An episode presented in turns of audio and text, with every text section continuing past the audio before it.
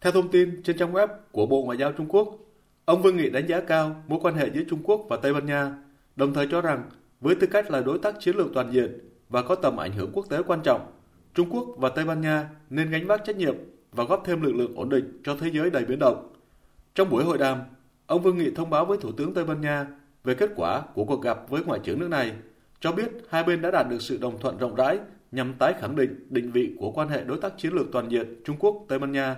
đồng ý tiếp tục hiểu biết lẫn nhau, ủng hộ lợi ích cốt lõi của nhau, làm vững chắc hơn cơ sở chiến lược của quan hệ song phương. Ông Vương Nghị tuyên bố Trung Quốc sẵn sàng cùng với Tây Ban Nha duy trì trao đổi cấp cao, tăng cường kết nối các chiến lược phát triển, hợp tác cùng có lợi, tăng cường giao lưu nhân văn, thúc đẩy sự phát triển của quan hệ song phương. Đối với châu Âu, Trung Quốc luôn xem Liên minh châu Âu là một lực lượng quan trọng trong cấu trúc đa cực,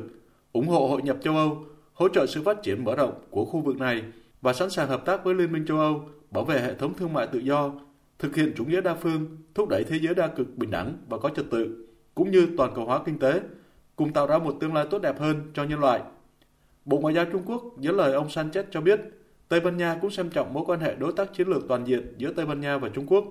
đánh giá cao các biện pháp tích cực mà Trung Quốc thực hiện nhằm tạo điều kiện thuận lợi cho trao đổi kinh tế, thương mại, giao lưu nhân văn giữa hai nước, đồng thời sẵn sàng cùng với Trung Quốc khai thác hơn nữa tiềm năng hợp tác. Ông cho rằng, trước những thách thức nghiêm trọng của tình hình quốc tế, châu Âu và Trung Quốc cần cùng hỗ trợ Liên Hợp Quốc phát huy vai trò nòng cốt và đóng vai trò tích cực trong việc thúc đẩy hòa bình, ổn định và cải thiện quản trị toàn cầu.